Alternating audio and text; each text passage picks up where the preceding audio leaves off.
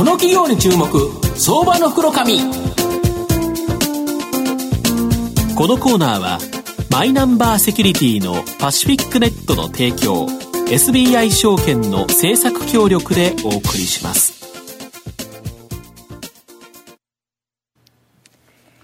ここからは相場の福の神、SBI 証券投資調査部シニアマーケットアナリスト、藤本信之さんと一緒にお送りいたします。藤本さん、こんにちは。毎度、相場の福の神こと、藤本でございます。とうとうこの日がやってきましたっていう感じですかね。はい、1月20日、なんとトランプさんが大統領になってしまうと、まあ、しまうという感じはしますけど、はい、まあ大体大統領就任後ですね、100日間ハネムーン期間、そうですね、このあたり、ニューヨークダウは過去9回ですね、前線後あって、6勝3敗と、まあ今年も今回もですね、すね。まあ強ければいいなと思います。はい。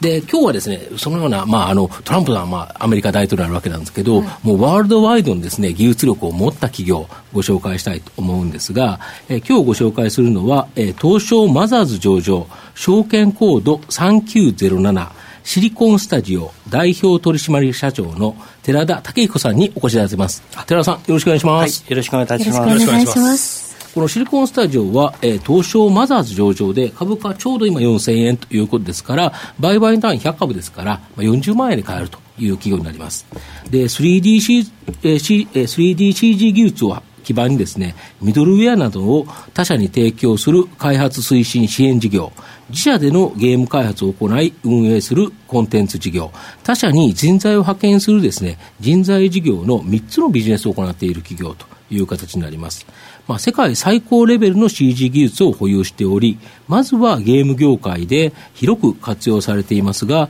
まあ、今後はですね、映画、テレビなどの映像制作、また自動車、建設、医療などですね、本当に様々な分野でですね、活躍が広がりそうだという形になります。で直近は、えー、ゲーム業界の伸び悩みなどでですね、少し足踏みしているんですが、今後はゲーム以外の分野でですね、広く活躍が期待でき、まあ、高成長が期待できそうな企業と。いう形なんですが、あの、寺田社長、シリコンスタジオは、アメリカのですね、シリコングラフィックスイ,、えー、インクのですね、日本法人の日本 SGI 株式会社、こちらのエンターテインメント部門、のメンバーが独立して会社として創業されてるんですが、どういう思いでですね創業されたんですかね？はい、えー、まあ我々の出身母体であるシリコングラフィックスっていうのは、うん、ハードウェアを使ってコンピュータグラフィックスを実現する会社でした。うん。うん、で我々はですね、うん、ソフトウェアの技術といったもので、うん、えー、そちらを実現しようということで、うん、えー、創業しております。まあ思いとしては世界最高峰の、うん、えー、我々の 3DCG 技術を使って、まあいろんな産業をどんどんと活性化していきたいと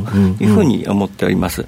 で今手掛けております産業というのは、あのまあ、ゲーム業界とかエンターテインメント業界というのが非常に多いんですが、これはですね、えー、ゲーム業界というのは常に最先端の技術というのを欲していると、エンターテインメント業界というのは非常に高品質なものを欲しているといったところで、われわれが持っている高い技術との相性が非常に良いということで、この分野に対して、われわれの製品というのを提供しております、なるほど、まあ、あのリスナーに分かりやすいようにですね、これなんか映像って言われると、やっぱりラジオ一番弱いところなので、ね。えーと、具体例ちょっと聞くんですけど、まあ、昨年ですね、ディズニー・ピクサーが制作して、えー、非常にヒットした人気映画、ファインディングドリー、こちらでですね、まあ、御社の技術が活用されているというふうに聞いたんですが、具体的にはですね、どのように使われてるんですかね？はい、えーまあ、ディズニーさん、ピクサーさんというのは非常にあの高い品質の映像、CG 映像、はい、映画というのを作ってらっしゃいますけど、はい、まあ、非常に長い時間をかけて作ってらっしゃいます。うん。うん、で、まあ、綿密に計画を立てて、うん、えー、最終的な映像を作るんですが、その綿密な計画あの設計をする段階のツールの中に我々の技術というのが採用されています。うん。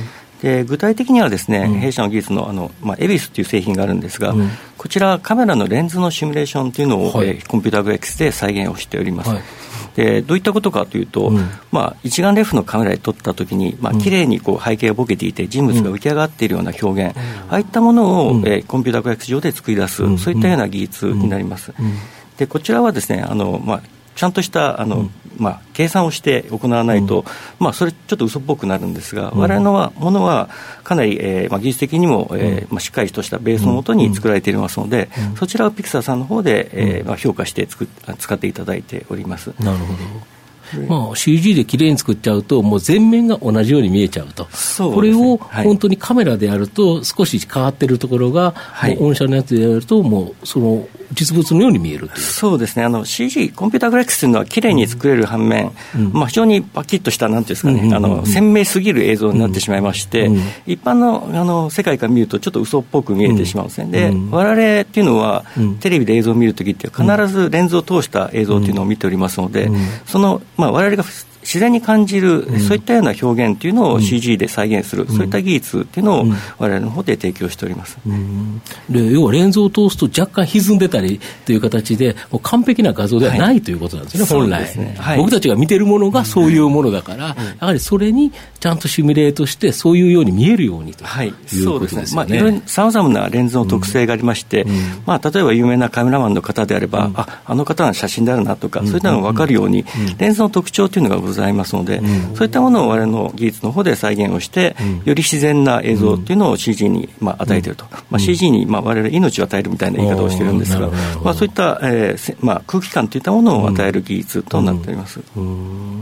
なるほど、まあ、現実世界のです、ね、あらゆるものをデジタルで再現して、まあ、実写特別のつかないクオリティの CG 映像、これをです、ね、リアルタイムに実現できるのが、まあ、御社の技術力だと思うんですが、はい、まあ、これがです、ね、今後、まあ、自動車業界とか建築業界、さまざ、まなところで使われそうなんですけど、例えば車業界、はい、どんな感じで使われるんですかね？そうですね。あの、まあ、最近の技術の革新として、はいうん、えー、物理ベースレンダリングとちょっと専門的な言葉ですが、そういった技術が普及してきております。はいでこれはさまざまな素材とか、はい、えー、そういったもののあの光の反射を物理的に正しく計算してますので、はい、まさに現実世界と変わらない表現というのが可能になってまして、それがあの、まあ、ご紹介、今おっしゃっていただいた自動車業界であるとか、うん、不動産業界では非常に、えー、注目をしていると、うん、で、特に自動車業界ではいろんな場面で使っていただく、えーまあ、あの可能性がありまして、うん、例えば車をデザインするとき、うん、えー、デザイナーの方が、えーまあ、最終的な車どう見えるかっていうのを一生懸命考えていらっしゃるんですが、それを CG できれいに作ることで、より、えーまあ、最終形に近いものを作れ、まあ、イメージして作れるであるとか、あとは、まあ、車の販売店のところですね、まあ、お客様に車を紹介するときに、まあえー、販売店行ってもなかなかその自分の望みの車の望みの色がないって言ったときに、それをコンピューターグラフィックスでその場でどんどんどん変えて、オプションパーツも変えてみて、まあ、まさに欲しい車はこういうふうに見えるんですよ、ということを紹介する、そういった場面でも使うことが可能ですね、しかもあれ、VR だから、はい、あれなんですよね、なんか上のあの、えー、と屋根のえっ、ー、と、何でしたっけ？そうですね。えー、サンルーフとかですね。サンルーフですね。はい、サンルーフだと、どこのあたりから窓が開いて、こう空が見えるんだというのも分かるということらしいんですよね。えー、ちょうどあの、まあ、最近、あの、うん、まあ、注目されている VR の技術を使うと、うん、まさに実物大の、うん、そのままの大きさで見ることができるので、まあ、サンルーフを開けたときに、まあ、空が見えている様子であるとか、まあ、光がどのように入るか、そういったような表現というのも可能にはなってます。なるほど、まあ、より魅力的に車を販売することはできますし、まあ、買われるお客さんの方々は、うん、まあ、実際に自分が買う車をそのままあの体験できるということで、あまりこう、そうがないといいますか、外れがない、えー、形になるかと思います。購買欲につながりますね。でしかも、その、えーと、コンピュータグラフィック作るのに、はい、車を製造した時の CAD データ、はい、ここから作られるんですよね。そうですね。あの、車を設計するときは CAD を使って CG を使ってますので、最近の流れとしては、そのデータをそのまま、えー、マーケティングで使うような CG 制作にも使っていこうというような流れが出てきております。うん。でそういった時に我々が持ってます非常に、まあ、高品質な綺麗な絵を出せるっていう技術と組み合わせることで、うん、えー、まさにあの魅力的な車の販売用の,、あの映像を作り出すということができるようになります。やっぱ車のビジネスすごい大きいですもんね。そうですね。まあ、それに加えましてですね、最近あの、車自体の、まあ、運転席のメーター類、そういったところが今後液晶化されていくっていう流れがありまして、そうなりますと、まあ、その液晶の中で表示するものっていったもののところでも CG、まあ、コンピューターグラフィックス、そういったものが使われてくると思います。あと自動運転もちょっと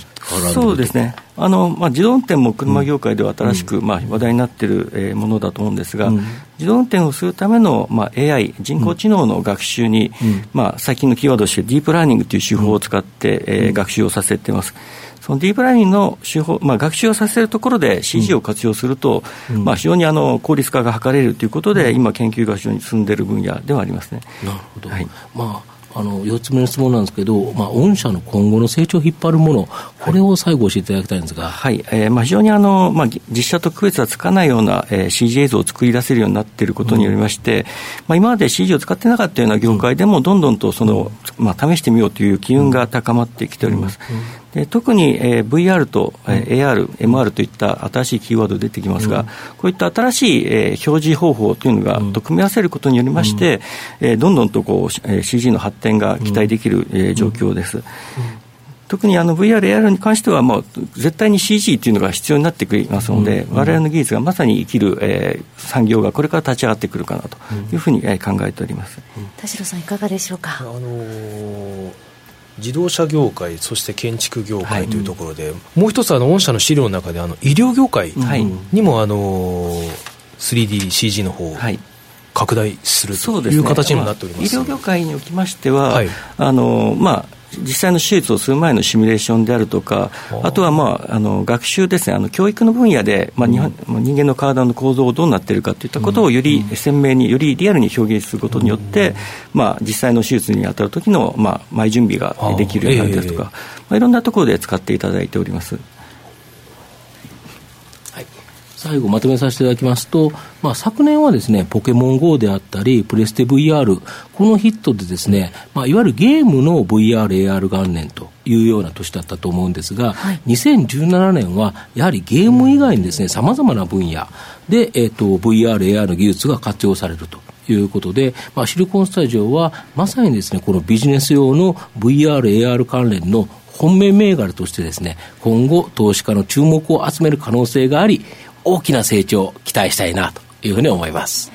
今日は証券コード3907シリコンスタジオ代表取締役社長寺田武彦さんにお越しいただきました。寺田さんどうもありがとうございました。えどうもありがとうございました。ありがとうございました。藤本さん今日もありがとうございました。ありがとうございました。ありがとうございました